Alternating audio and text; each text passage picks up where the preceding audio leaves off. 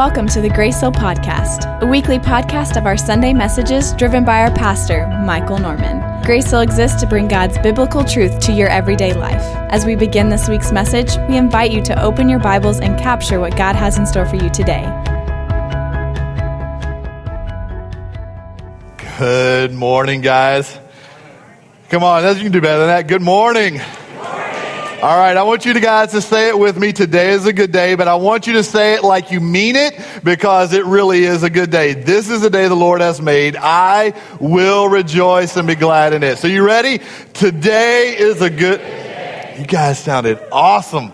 So glad you're here. So glad you're here. Also, that we have those that are listening online today. Would you guys welcome those who are listening online today? Come on.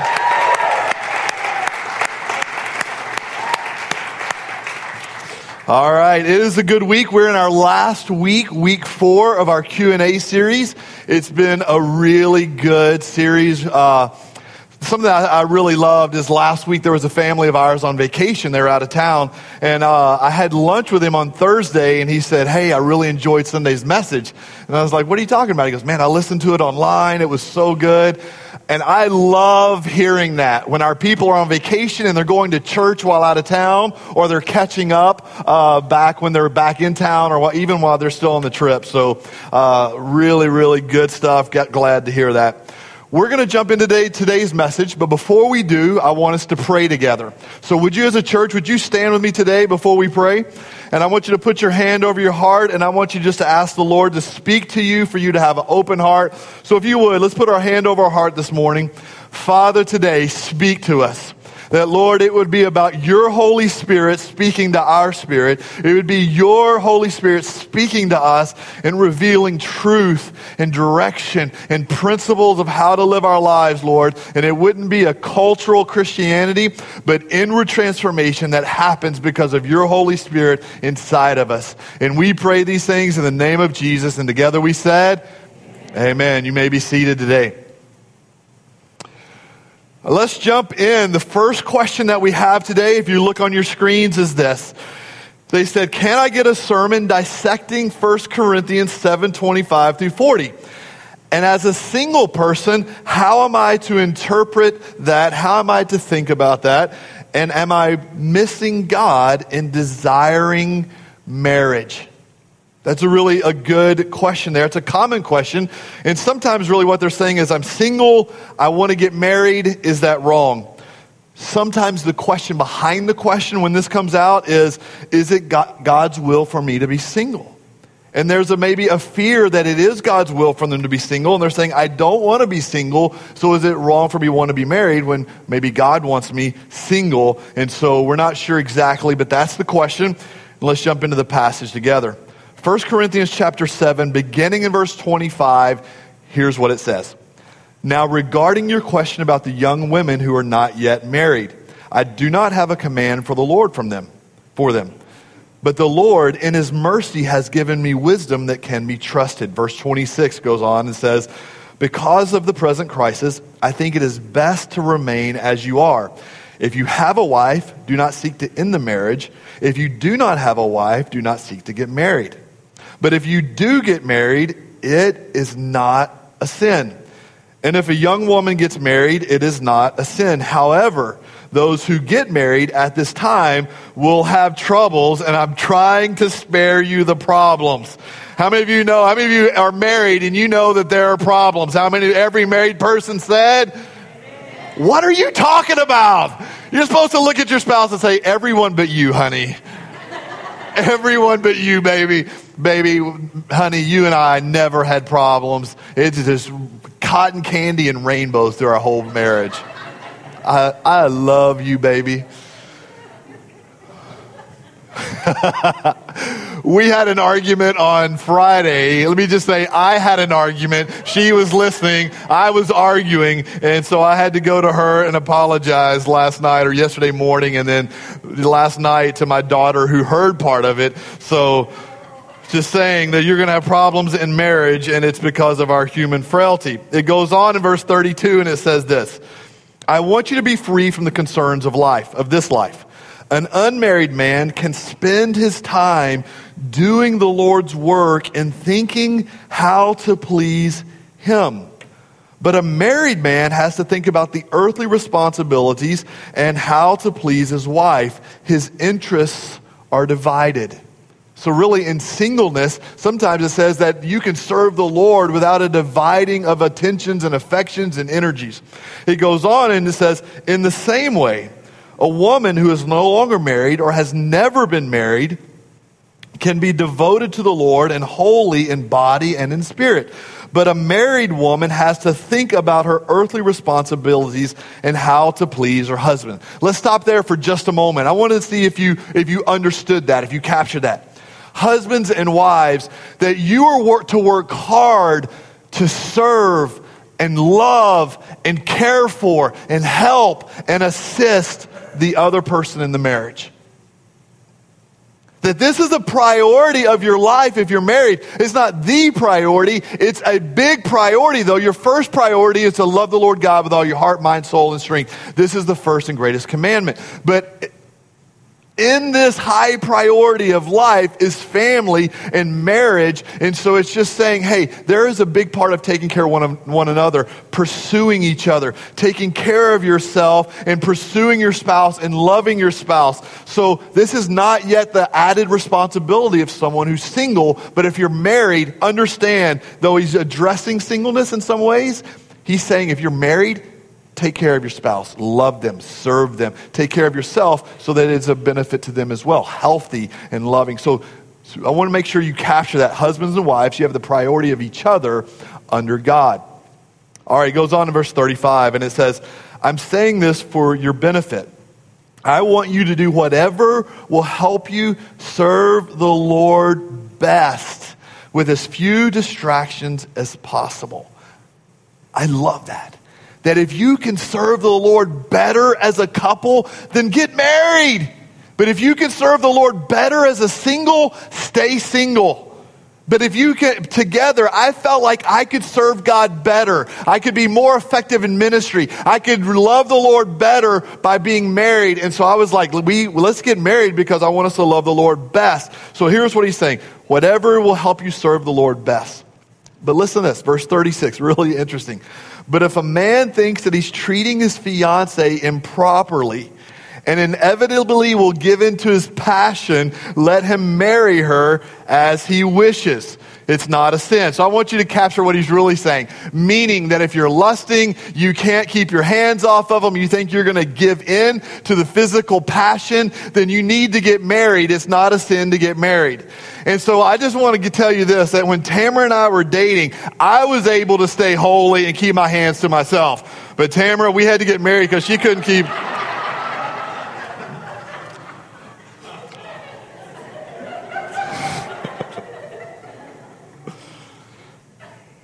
I was willing to serve the Lord single. She had to get married because of this passage.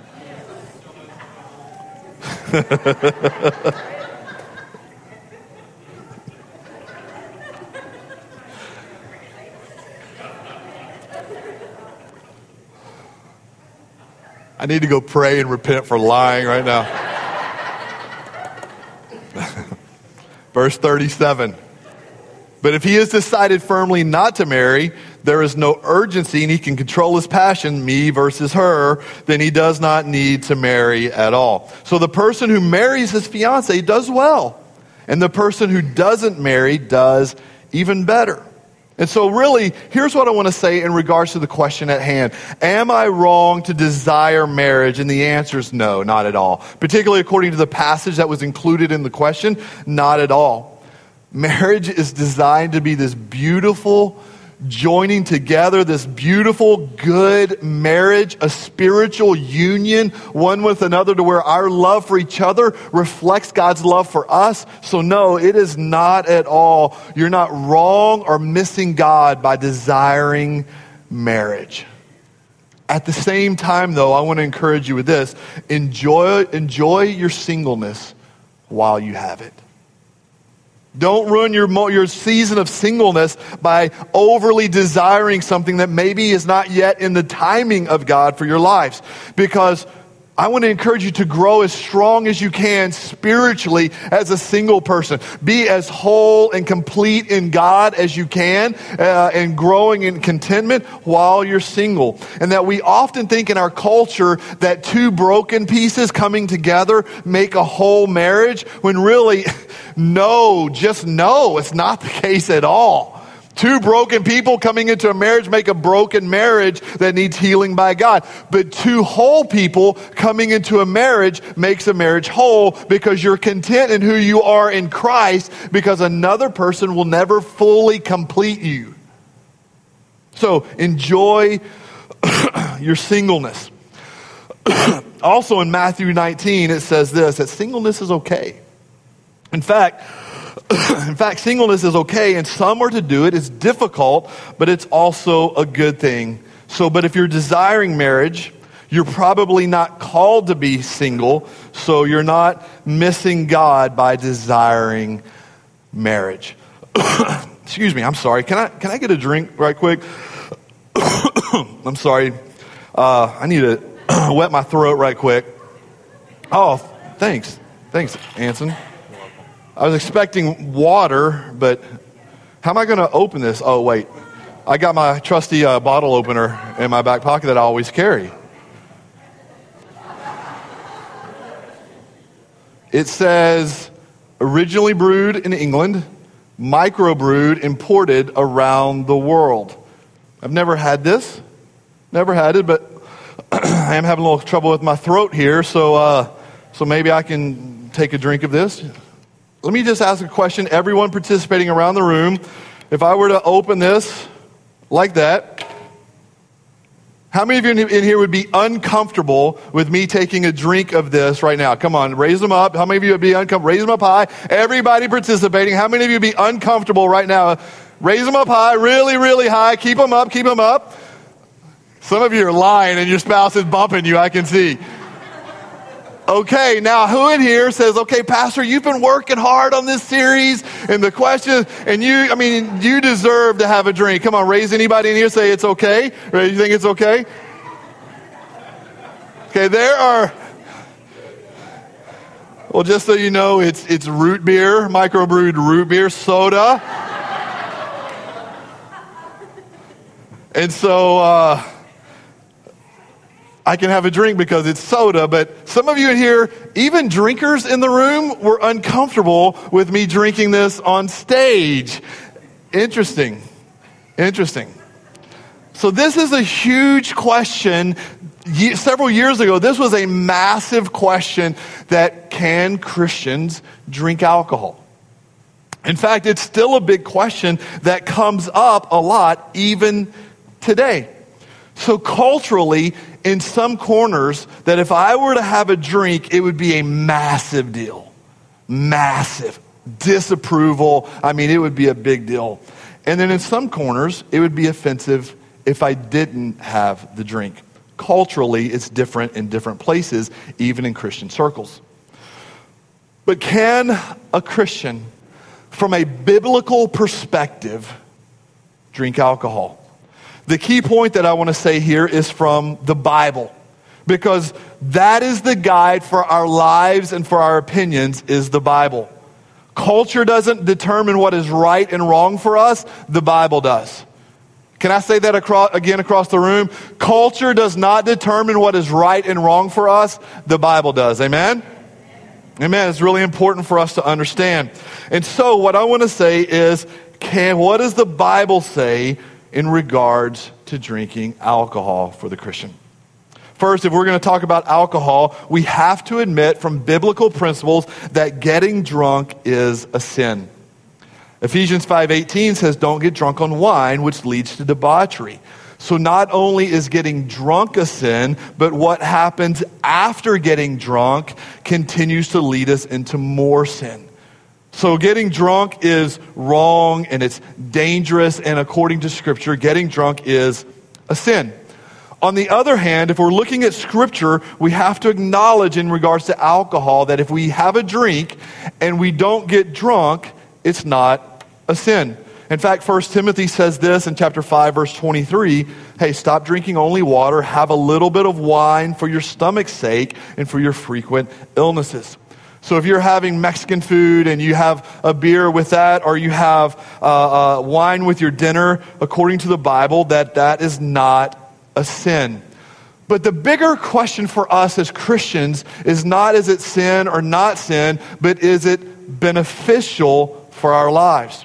1 Corinthians 6:12 says this, everything is permissible, but not everything is beneficial. So the question for us today is, is that we need to ask ourselves as believers, is drinking alcohol for us beneficial? Now, there's a video we're going to watch just for a moment of another church where they got all their campus pastors together and they dealt with the question of beneficial versus permissible. So let's watch that video now. So the question for us is when drinking alcohol, when could it go wrong for you? Could it be when you went home with someone who was not your spouse? Could it be when maybe that you wrecked your car and wrapped it around a tree? Could it be when you lose the respect of your children? Could it go wrong when you possibly set a wrong example for your children?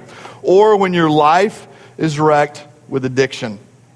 So, although everything is beneficial, not everything is, permi- or everything is uh, permissible, not everything is beneficial.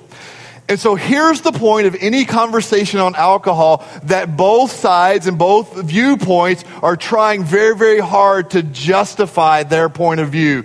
No, you can't have alcohol. Absolutely, we can have alcohol. You can take it too far, a little stuff for your stomach's sake. And really, who's to determine what is too far in regards to alcohol? So let me take this just a little bit further.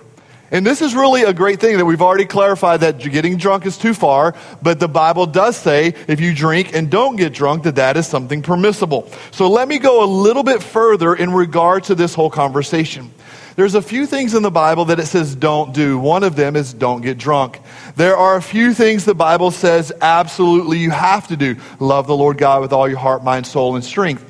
And in the middle are these things in which the Bible talks about permissible and beneficial. It gives us permissions and warnings. And in regards to alcohol, the Bible gives us plenty of warnings to go along with the permissions. And so I want to walk through as we round this out, just a few verses for us today that really I felt in my heart that we should walk through.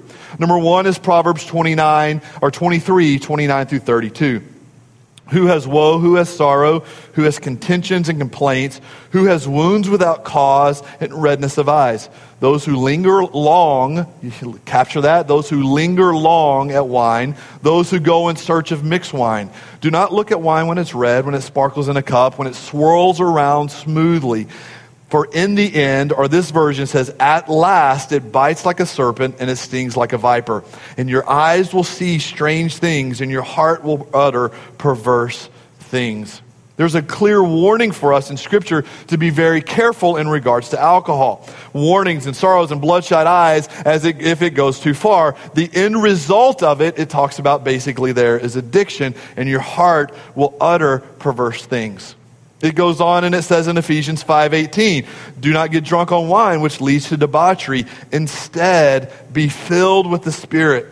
Here it is. It's saying if you're in search of something to fill you, something to calm your nerves and to ease your mind, and something that you need to give you rest, it's saying, hey, be filled with the Holy Spirit. That's what you need in life. Is it's saying be filled with the Holy Spirit. So it's warning that it could be a distraction. Proverbs 20, verse 1, it says, Wine is a mocker, beer is a brawler. Whoever's led astray from them is not wise. It can be something that leads us astray. And then it says this in Proverbs 31, verses 4 and 5. It's not for kings to drink wine, nor for rulers to crave beer, lest they drink and forget what has been decreed and deprive all the oppressed people of their rights. So it's saying that there's a possibility of impaired judgment, judgment, another warning. Isaiah says two different times, Woe to those who are champions at mixing drinks. Romans 14 says this is it not better, it is better not to eat meat or drink wine or do anything else that will cause your brother or sister to fall. So we can't say that's saying don't drink wine because then it would have to say you don't eat meat. What it's saying is we don't want to cause people to stumble by the way that we live our lives. And so here's where it comes really close to home to Grace Hill. And really in general, but it's, this is really like family business right here for us. Is that you guys know that we own this entire facility and we have a tenant that rents from us called the Lake Highlands Family Group. Amazing group of people. I love them. Great relationship. But there are many people in their lives that have battled addiction for short seasons or extended seasons. And so in regards to never causing someone to stumble, for us, this is uh, for us, this is one of the reasons that we will never have alcohol as a part of our spiritual gatherings. And you say, well, of course you don't have alcohol in church. No, I'm talking about connection groups. I'm talking about our, our cookouts. I'm talking about our barbecues, our outreaches, because we never want to be the reason that someone would stumble in their lives. Kids getting the wrong message. Okay, hey, I can drink this, but yet they're not, don't know moderation. Or, hey, former addict relapsing. Or someone introduced to it not knowing that they wouldn't be able to handle it and they fall into addiction. So, we're going to handle this topic graciously and lovingly, but incredibly carefully. Amen? You understand the heart here that we're going to handle this very, very carefully because of the warnings of Scripture, but also because of us not causing any other person to stumble. So, kind of to wrap this up, if we look at Scripture, we have to admit that getting drunk is clearly never okay and a sin. Although it's permissible to drink if we don't get drunk, but the question we always have to ask is permissible versus beneficial. All right, so since this is a root beer, I think that I can have a sip, right? Amen? Ah. Now, if I just had some ice cream to mix with that, it would be awesome. The last question is a great question. So here we go. Let's jump into the last question together. It says this Why be good? Why should a Christian be good if they know all they have to do is ask for, ask for forgiveness and it will be given to them? It's really a good question. In fact, that question alone would have been great, but the question went on the person who submitted it.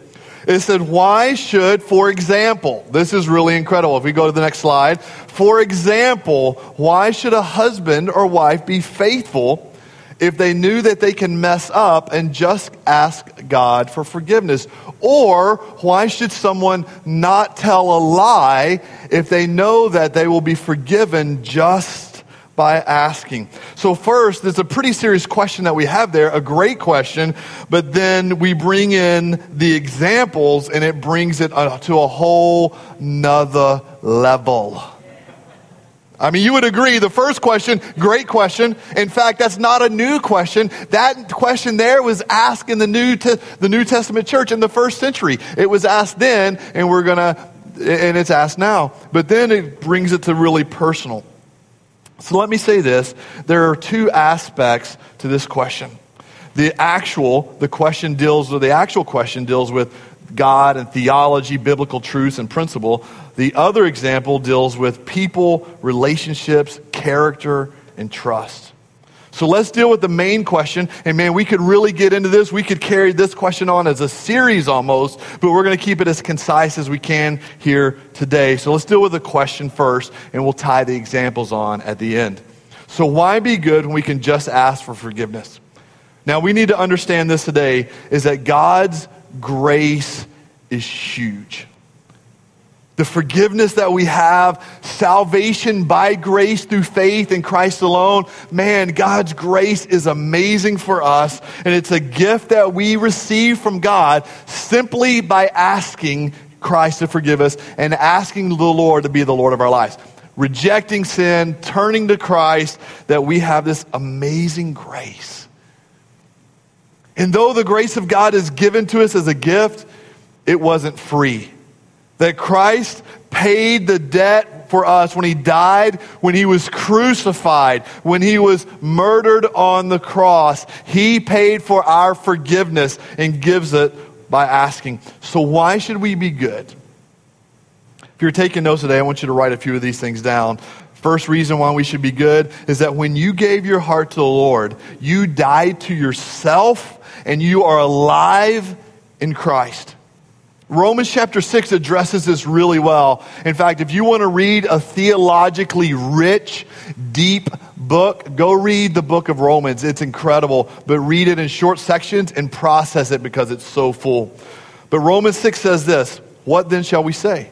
Shall we go on sinning so that grace may increase? In other words, shall I go on sinning? Can I go do the other things I want to do and just come back home and ask for forgiveness? Can I do that because God will forgive me? Should I, should, can I keep on sinning? And it goes on and he says, by no means. He says, we are those who've died to sin. How can we go and live in it any longer? That we go and we're unfaithful and we come home, and we say, Oh, Lord, forgive me. I'm not going to do it again till my next business trip. Oh, I told a lie. I told a lie, God. I'm so sorry. I'm not going to make it right and tell the truth, but Lord, forgive me until the next time that I have the opportunity to lie. It's saying this. And this is a, this was a common question. They had to address this in the New Testament church, first century. So really, we are those who've died to those things, and how can we live in it any longer? Or don't you know that all of us who were baptized into Christ Jesus were baptized into his death? He died, we died to ourselves. For if we have been united with Jesus in his death, in a death like his, we will certainly also be united with him in a resurrection like his. So we've died to ourselves, we're alive in Christ. For we know that our old self was crucified with Jesus so that the body ruled by sin would be done away with. That we're no longer slaves to sin. You see that? That we are like, ruled by sin, that the body ruled by sin is done away with. It's gone. That we will no longer be slaves to sin. Well, hey, you know what? God will forgive me, so I'm not real. I can quit anytime. How many of you have ever heard that before? I'm giving the Lord everything except for next weekend. You see, the, you see the logic of the question? That I'm giving the Lord today, but I might not give him tomorrow night. Do you realize that Christianity is not a portion of our life? It is all of our lives or none of our life. So let's go on. It says, Because anyone who has died has been set free. Now, if we died with Christ and we believe that, we will also live with him. Verse 11, in the same way, count yourselves as dead to sin, but alive to God in Christ Jesus. And then Titus 2.11 says this, For the grace of God has appeared that offers salvation to all people it teaches us to say no to ungodliness and worldly passions and to live self controlled, upright, and godly lives in this present age. God's grace isn't to keep us sinning. It isn't for us to, to that we will keep sinning. It's, it, it's to free us from that. I want to read, in fact, I want to read that verse again. For the grace of God has appeared to all men that offers salvation to all people it teaches us to say no to ungodliness and worldly passions and to live self controlled, upright, and godly lives in this present age. Guys, we're never going to achieve perfection. Now, if you say, okay, Michael, man, I mess up, what does that mean in regards to this? We're never going to achieve perfection. In fact, did you know Paul in the New Testament? Paul, the guy who wrote most of the New Testament, the greatest evangelist, evangelist we know? Paul said in Romans 7, he says, The things I want to do, I don't do. And the things I don't want to do, I do. And he's frustrating because he's saying, like, I'm, I'm still fighting against my fleshly body and trying to live according to the Lord. But I want you to understand here is that this goes back to motive and not abusing the grace of God. Paul saying, I don't want to do it, and I sometimes fall into it. I don't want to do it, and sometimes I, I, I, or I do, and sometimes I don't, because sometimes sin isn't just the bad things we do, but a lack of doing what God has called us to do. And so he's saying, man, I still struggle, but it's motive. It's completely different than saying, hey, I'm going to go and do this because I know God will forgive me, so it's not really that big a deal. God's grace isn't that, you know, special. His death on the cross, I'll just keep taking advantage of it. Not enjoying the benefits gratefully, humbly. Our hearts broken, rejoicing. Not just receiving the benefits, but abusing and taking advantage of. So why be good? Number two is sin displeases God. Ephesians 4:30 says, "And do not bring sorrow to God's Holy Spirit by the way you live. Remember, he has identified you as his own." 1 John 2:15 it says, "If anyone loves the world or anyone loves sin, the love of the Father is not in him." Guys, as we sin, it is an offense to God. And when we purposefully sin, rebelliously sin, continually sin, habitually sin, simply because God will forgive me, then we are continually grieving the Holy Spirit, and it's an offense to what God has planned for your life. So, why be good? Number three is that sin ultimately hardens our heart. That as we continue to sin, it hardens our heart, especially if God has convicted us. How many of you have ever sensed the conviction of the Holy Spirit? Come on, raise them up high. That you started to do something, and you're like, uh, no, I shouldn't do it. Or you did something, and you're like, oh God, I'm so sorry. I'm so, Lord, I repent. Like that conviction. Sin hardens our heart.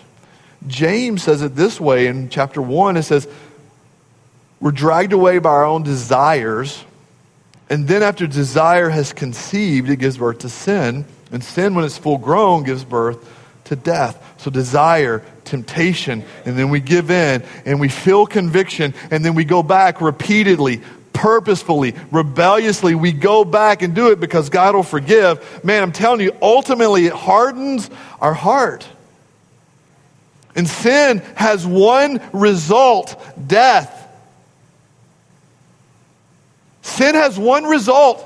And Satan, who's been sinning from the beginning, has one desire for our lives to bring destruction to us.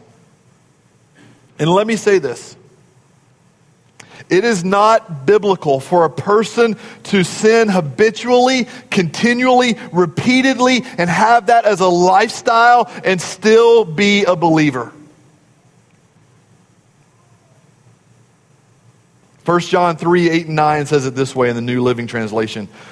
But when people keep on sinning, it shows that they belong to the devil, who has been sinning from the beginning, but the God, Son of God came to destroy the works of the devil. Those who have been born into God's family do not make a practice of sinning because God's life is in them. In fact, I want us to read that again. Those who have been born into God's family, those who have tasted God's grace, those who have followed God, who've been born into God's family, do not make it a practice of sinning because God's life is in them, not the life of the world, not the sinful nature. We've died to that, and God's life is now in us, and we are no longer living that way on purpose.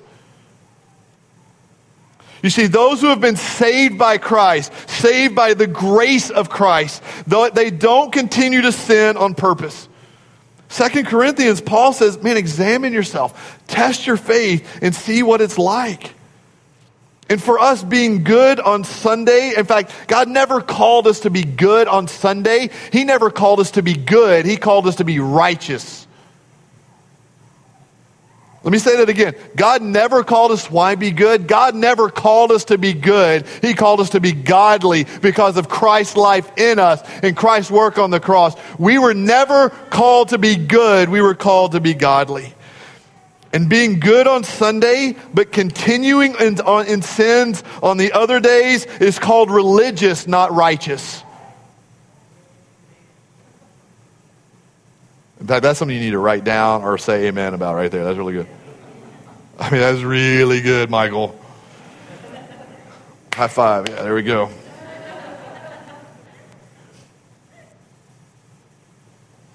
God never called us to be religious. He never called us to be religious. He called us to be righteous. And in other words, that if we live the way, that way to where we're good on Sunday and we're ungodly on other days and we're good when it kind of fits our social calendar and not good when it fits our social calendar or desires and not good, I want to tell you this, you're not even a Christian.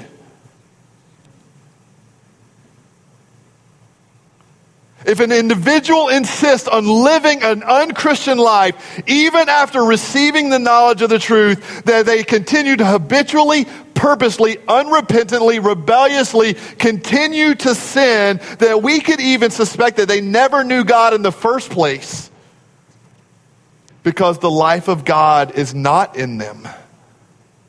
Now, my theology allows for us to have a conversion experience and that then we choose to walk away. It's not like we lose our salvation, like, whoops, where did it go? I can't find my keys. I can't find my salvation. No, no, no. That we choose to reject and walk away from. But either way, whether you are an eternal security or you're a person that believes in, in, backsliding, no matter what theology you are, we both believe that you're saved by grace through faith in Christ alone. That's how you're forgiven. We both believe that the person habitually, continually, repeatedly, rebelliously, unrepentantly living in sin is not saved. We would just say you had a conversion experience and then you walked away from and rejected. The eternal security would say you never knew God in the first place because once you tasted grace, you would never live like this and trash the grace of God by saying, I can continue to sin because He'll just forgive me.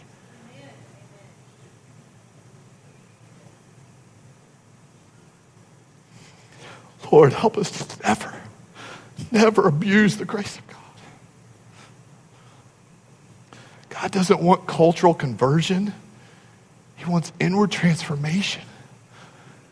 By the grace of God changing us and leading us as far away from the edge as possible. Here's a story. I don't know the validity of it, but I read that the stagecoach was hiring drivers. And the first question was, How close to the edge can you drive? It was a mountainous route. How close to the edge can you drive? And the first, the first applicant said, I can drive four feet from the edge. With that loose wagon and four horses pulling, I can, I can drive four feet. Second applicant said, Four feet, I can drive a foot and a half. The third one was like, Man, I can drive within nine inches of the edge. And the last one said, I have no idea. I never even risk it. To the fourth one, they said, You're hired. So, today, how close to the edge are we trying to live? Are we trying to be as close as we can and still be under the umbrella of God's grace? Or are we saying, you know what, I want to fall in love with Jesus so much that keeping his commands is easy? In fact, the Bible says, if you love me, you will keep my commands. And really, that could be read as, man, when you fall madly in love with me and over, uh, over head over heels in love with me, when you do that, it's going to be easy to keep my commands because you love me so much. Like, I fell so in love with Tamara, I didn't want to go out with anybody else. I didn't want to call another girl. I didn't, we didn't even have, did we have email back then? I don't even know if we had email back then. Guys, we are old. I didn't want to email. I wanted to be with her. I wanted to hang out with her. I wanted to go on dates with her. I wanted to ultimately marry her. I didn't. When we fall in love with Jesus, some of these other things fade away. The Bible is clear in that we are not called to be good, but godly. And we cannot continually, purposely, rebelliously, habitually, unrepentantly continue in sin, saying God's grace will forgive me because we're missing the whole point of surrendering our lives to Christ. That's the theology of it. The practice of it, why not lie? The example, when God will forgive us, God will forgive you. But you lose trust you lose respect. You lose, your character suffers. That you lose rapport. Sure, you can have an affair and God will forgive you, but you break marriages, you destroy the trust of your children, you jack up their futures in some ways because you've done dumb stuff. Does that make sense? Like, God will forgive you, but the relational side of it, you lie to your boss, God will forgive you, but you lie to your boss. Your boss isn't going to trust you again. Like there's relational consequences as well. This isn't just what can we slip by with, because we're called to have integrity. The Bible talks about us living our life with integrity. Do you know what? Integrity has the same root word as the word integer. Integer, if you know what that is, it's a whole number. It's not a number with a fraction or a portion underneath. It's a whole, complete number. Integrity, integer, it's designed that our lives are to be whole. What's happening privately happens publicly. What happens in family happens in church. That it's designed for us to live our lives with integrity, whole, together, all restored under the balance and under the, the grace of Christ So today, we are called to not walk as close to the edge, but as far as the from the edge as we can. Doesn't mean we're going to be perfect. Doesn't mean we won't make mistakes. It doesn't mean that we won't be like Paul. The things I want to do, that I'm supposed, I don't do them, and the things I don't want to do, sometimes, man, I fall in love with Jesus, and it will be easy to keep His command.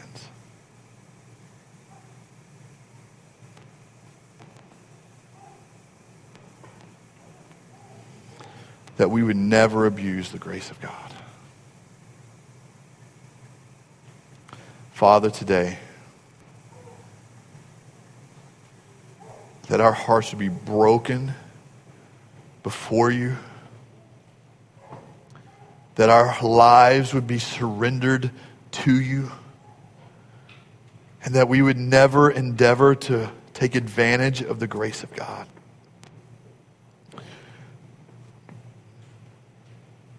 And that, Lord, we would fall so in love with you that it would be easy to keep your commands. We'd fall so in love with you that, Lord, when we, when we make a mistake, and not purposely sinning or rebelling, but when we make a mistake, that our hearts feel broken. They feel sensitive to the Holy Spirit, repentant. And repentance is turning away from whatever that was and turning to you. So today, let our hearts be broken and never abuse the grace of God. Father, today, we thank you for your grace that has saved us. We thank you, Lord, for your grace that has saved us, God. I thank you, Lord Jesus, for the lives that, Lord, you have changed in this room, Lord. Some have been believers for years and maybe even since childhood. Others have came to, come to faith as adults. And I thank you for your grace that has been extended to, us, extended to us and that we would never walk in a way that would be that would abuse your grace heads bowed, eyes still closed. How many of you in here say, I want to walk as far away as possible? I want to love the Lord God with all my heart, soul, and mind, and strength. I don't want to walk on the line. I want to walk as far away from the line as possible, pursuing Jesus with all my heart. But that, how many of you raise your hand and say, That's me today? That's my heart. I want to love God with everything in me today. Father, today, Lord, I pray that you would stir our hearts, that, Lord, we would walk in the joy of the Lord, in the strength of the Lord, that, Lord, we wouldn't, Lord, inch along and we wouldn't, Lord, walk in defeated Christian lives, but we would be victorious because of your grace, victorious because of the empowering of your Holy Spirit, victorious because of your love. That today we would walk in victory, God, that we are not defeated, we are victorious. We are not, Lord, behind, but Lord, we are victorious because of you living in us, God.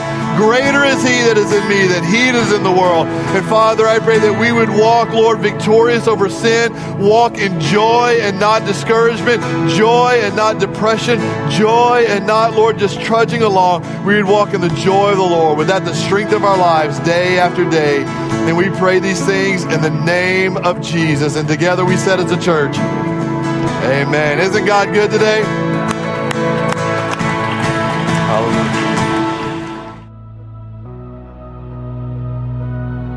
Thank you for listening to this week's podcast. Grace Hill is always about knowing God and growing in God, and we want to hear from you. If you have a prayer request or a question, you can email us at info at gracehill.cc.